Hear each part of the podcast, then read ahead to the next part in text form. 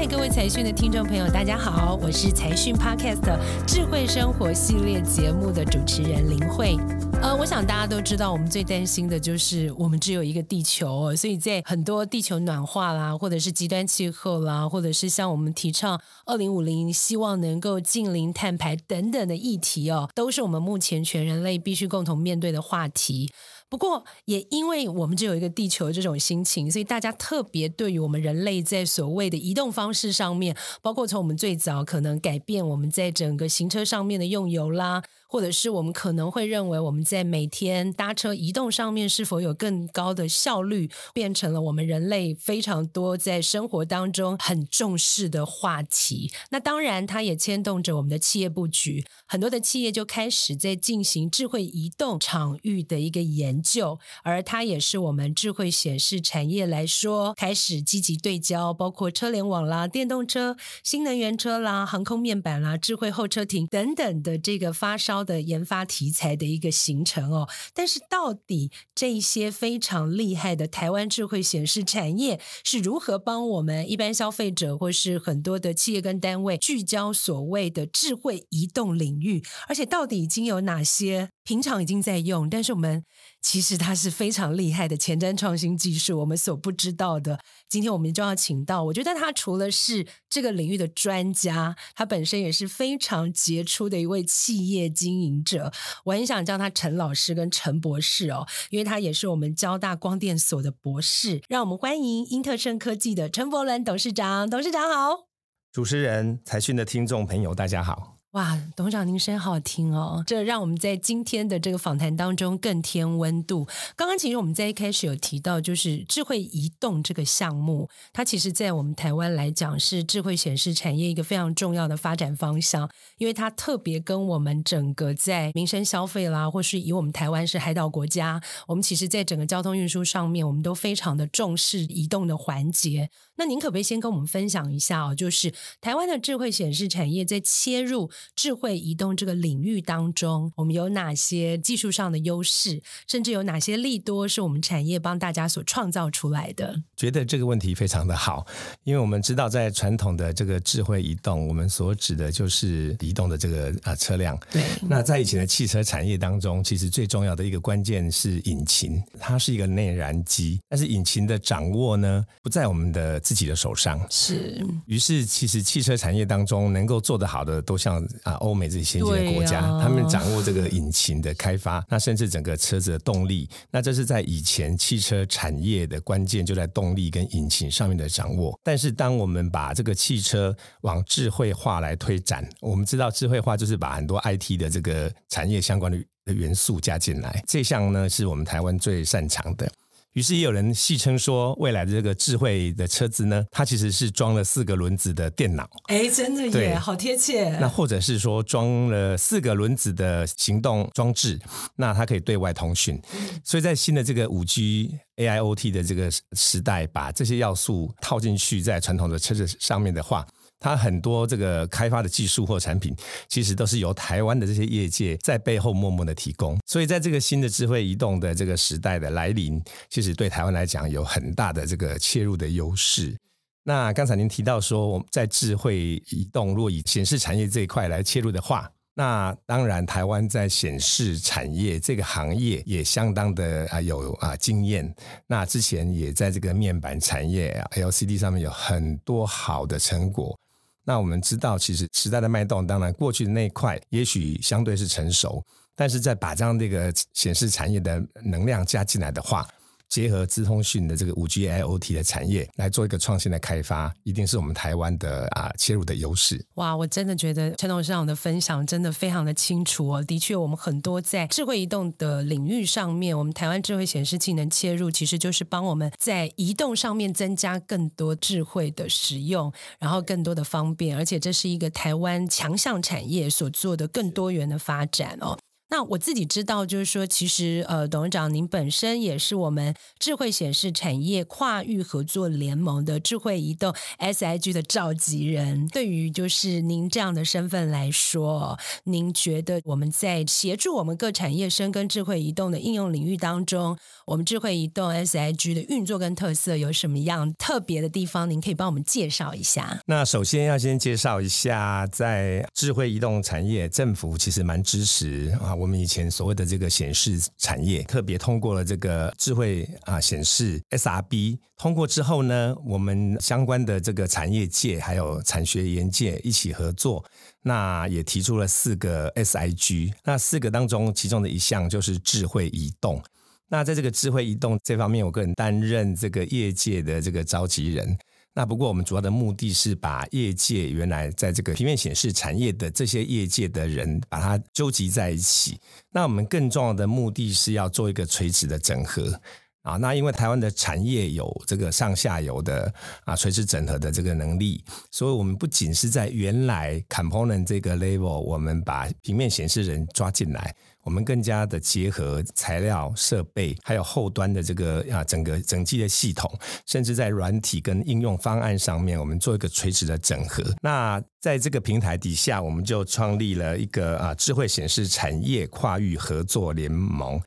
那这个联盟呢，我们是在二零二一年由经济部工业局成立，一般又把它称为 SDIA，希望透过这四个 SIG 的运作，当然包含了智慧医疗。智慧零售、智慧移动、智慧娱乐这四个 SIG 想要促成整合性的解决方案的产生。那本身在智慧移动这个 SIG 呢，啊，我们是以智慧移动的这个领域为核心。那我们刚才提到了智慧移动，我们在这边所指的就是指移动的这个交通载具。是。那我们也会从这个。智慧移动的载具啊，再把它做一个延伸哈，所以在本身我们智慧移动这个 SIG，我们把它界定了三个平台。那第一个就是智慧移动载具本身。那所谓的智慧移动载具，就指汽车啊，像巴士或者是飞机或者是船舶本身。那我们第二个平台所定义的就是这个智慧交通的管理，它就叫做 Smart Transportation。那它包含了很多车流或者是人流交通资讯的整合。那这一块呢，很多的这个啊，实际的运作会发生在车子之外的这个行车的这个道路或者是空间上面啊，这是我们第二个平台。那这个平台很多的这个应用就会在户外来使用。那我们第三个平台就是智慧的交通的站体。那所谓站体，当然包含了啊火车站、公车站或者是海港啊，甚至是我们机场，这几个都是我们的智慧交通的站体。那我们界定这三个平台，就会有许多必须要创新的显示器的技术，或者互动显示相关配套的技术，还有这个 content 等等方案的整合啊，必须要提出。所以这是一个非常重要的平台的建立，让我们以前纯粹是以显示器面板来做制造之外，我们有一个新的这个场域来做最新的应用。哇，我觉得这整个就是一个非常全面化的一个创意的集合哦。对。那其实，在今天访谈前哦，我们这个陈董事长就跟我讲一个非常有趣的例子，待会我们就要好好来问他。那我们现在访问的就是我们英特盛科技的陈伯伦董事长。今天大家有没有觉得在访谈当中哦，我们不只听到了是整个企业产业的整合应用，同时我们也听到了。在技术上面使用当中很浅显易懂的，就让我们可以了解应用的本身。那接下来就要来谈好玩的事情了。就大家都知道，其实英特盛科技，因为我们自己本身产业的历程非常丰富。那其中大家对英特盛最熟悉的一个呃，就是全方位的触控显示技术解决方案，就是有。三大部分的结合，哈，就包括保护玻璃，好，然后触控感应器跟我们的这个液晶显示器模组。那这个部分我们听起来都是技术层面的名词。那现在好玩的就是，我们要请董事长，可不可以帮我们介绍，就是那我们实际的在智慧移动领域上面的发展，我们到底怎么把它做出来呢？我想 GIS 啊，英特盛科技。啊，是我们啊整个啊叶城集团啊在台湾这边的一个很重要的一个据点。那我们这边有孕育了很多的这个研发的能量。那还有一些新项目的这个技术开发跟生产制造。那本身在 GIS 我们原来的 business 啊，是这个主持人提到的我们的这个盖板 cover glass，它就是一个产品的最外面的这个外观件，所以他很在乎的就是人第一眼看到这个外观的这这些特性，那甚至连一些 particle 啦等等这个要求都是消费者非常在乎的。外观件是第一项，那第二项触控呢，它是一个输入的。元件，像我们触控就是用手指头去输入在这个电子元件上，好让我们知道我们输入是哪一个位置的资讯。那显示器本身是一个 output，一个输出的元件，好让我们使用者可以看到影像。所以我们做的这样的一个整合呢，不单只是原来的显示器本身，那这样的一个整合服务，其实对客户来讲是非常重要的，因为我们基于有这样的一个整合的能力。并且我们有很强的制造生产能力，所以我们才能获得很大的这个客户的这个青睐了啊。那这些客户都是国际最有名的消费性电子的客户。那在往后我们再看这些产品的技术的延伸呢，一样我们会本着刚才讲到这个外观件，外观件它可能是玻璃，可能是其他的塑胶盖板等等。但是他在乎的就是怎么样在最外面做保护，或者是让人啊看到一个最亮眼的这个外面的、这个，觉得好美好有质感。对这个第一件的项目，再来往下的这个输入的元件呢，我们也从传统的触控，它是要直接去触摸的。但我们知道，在 COVID-19，特别在后疫情的时代，人们也习惯卫生跟健康的保护。所以，我们现在的输入的触控已不再用手指头直接触摸，我们可以延伸成说，比如说，我们用一个非接触式的这个输入的方式，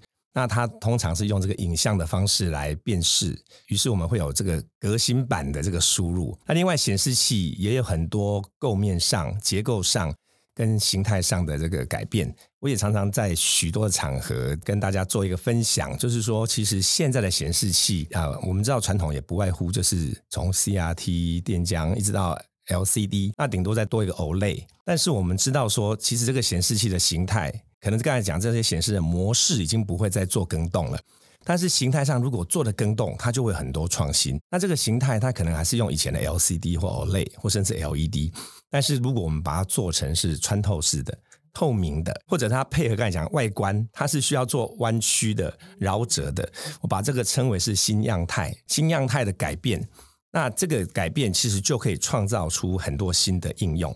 那所以 G S 就本着这三个方向持续往后啊，我们就有提出一些我们的想法哈。那这些想法大概啊，因为啊今天的时间关系，不过我们大概简单也可以说，我们开发出了很多新的整合的方式。那包括在车子里面的使用，传统这是一个荧幕，那也许我们会结合外观键，会有两个荧幕配合一个外观键。是。那甚至以前传统的这个内饰都是按键式、机械式的输入，对，我们现在让它全面电子化。我们称为这个叫智能表面，让车子里面不仅是原来传统的显示器的部分，其他地方的这个内装，我们也可以让它电子化，配合这个里面的造型，它也不再是原来平的方式。那也包括说，我们让显示器变成透明的模式，是，这也因应未来我们讲的 AR、VR 的世代即将来临。那如果让我们显示跟车窗透明的部分做结合。那我们就可以让我们的影像不仅是跟人做我们讲的人机互动，其实我们还可以跟环境互动。所以透明显示在车窗上的应用，或者在其他车站站体的应用，就是一个很好的样态上面的改变。那我们就朝这几个方面来开发。太棒了！那刚刚其实在这个访谈前啊，陈董事长有跟我分享一个非常有趣的实际案例哦。所以我们现在是不是可以请董事长来跟我们聊聊，就是我们。实际在比如说智慧候车亭啦，呃，或者是我们的智慧港口等等的情境场域的使用。刚刚董事长跟我分享一个那个智慧码头，哎，对，那这个我就来说明一下。那我们刚才讲智慧移动的领域有三个平台嘛，那那我们如果讲到这个智慧的站体，我们率先跟着同业的这个几个 partner，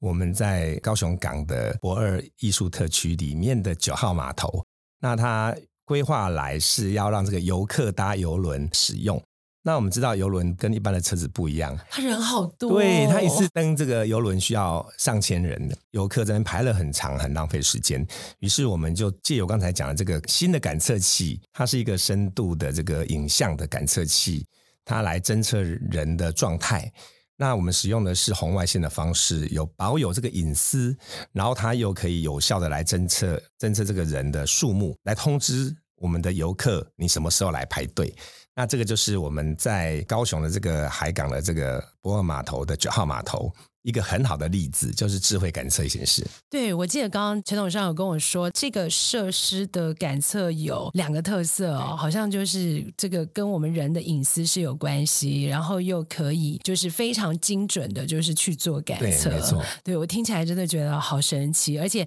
其实因为随着我们的这个边境解封哦。这个技术又要开始来好好的发挥它的功用了。对，嗯，所以我们刚刚听到的就是陈柏伦董事长跟我们分享的，就是我们英特盛目前的确已经有在应用的这个实际的产业技术。那在我们这个访谈的尾声哦，我们就需要本身他自己也是技术出身，我们的光电工程的这个权威陈伯伦董事长，你会怎么帮我们就是预告跟预测？我们在这个智慧显示产业贡献在智慧移动场域上面未来的无限可能呢？那我们有讲到说，智慧移动载具，它未来并不是只是一个动力的传输本身，它肯定会把很多资讯化的东西跟车子结合。特别在未来电动车跟自驾的这个想象空间底下，其实以后人可以在车子上做很多事情。那并且在这个科技感的车子上面。它会腾出更多的这个玻璃空间跟这个窗户的空间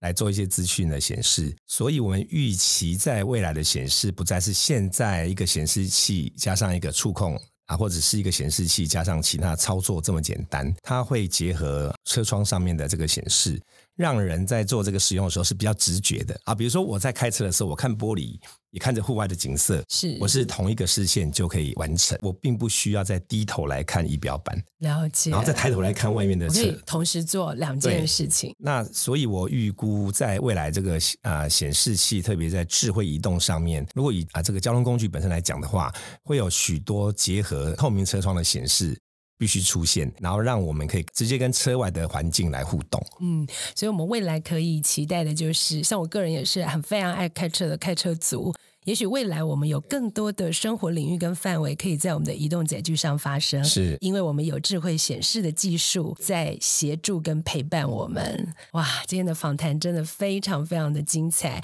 那我们也期待呃，跟着陈伯伦董事长的脚步，未来我们还会看到更多精彩的这个智慧显示产业的应用，可以帮助我们在更多的智慧移动的场域当中再来发生。那非常感谢董事长今天的分享。希望未来呢，贵公司也可以带给我们更多的这个便利应用的发展，然后继续。成为我们的台湾之光吧，没问题，一起努力。好，非常感谢我们今天的特别来宾，我们的英特盛科技的陈伯伦董事长接受我们的访问。同时，本集的财讯 Podcast 智慧生活系列内容的分享也到这里告一段落。非常感谢各位的收听，那么记得要订阅我们财讯 Podcast，持续追踪，可以获得更多的理财新观念、智慧新生活的资讯哦。谢谢各位听众，也谢谢董事长，谢谢林慧，谢谢各位听众。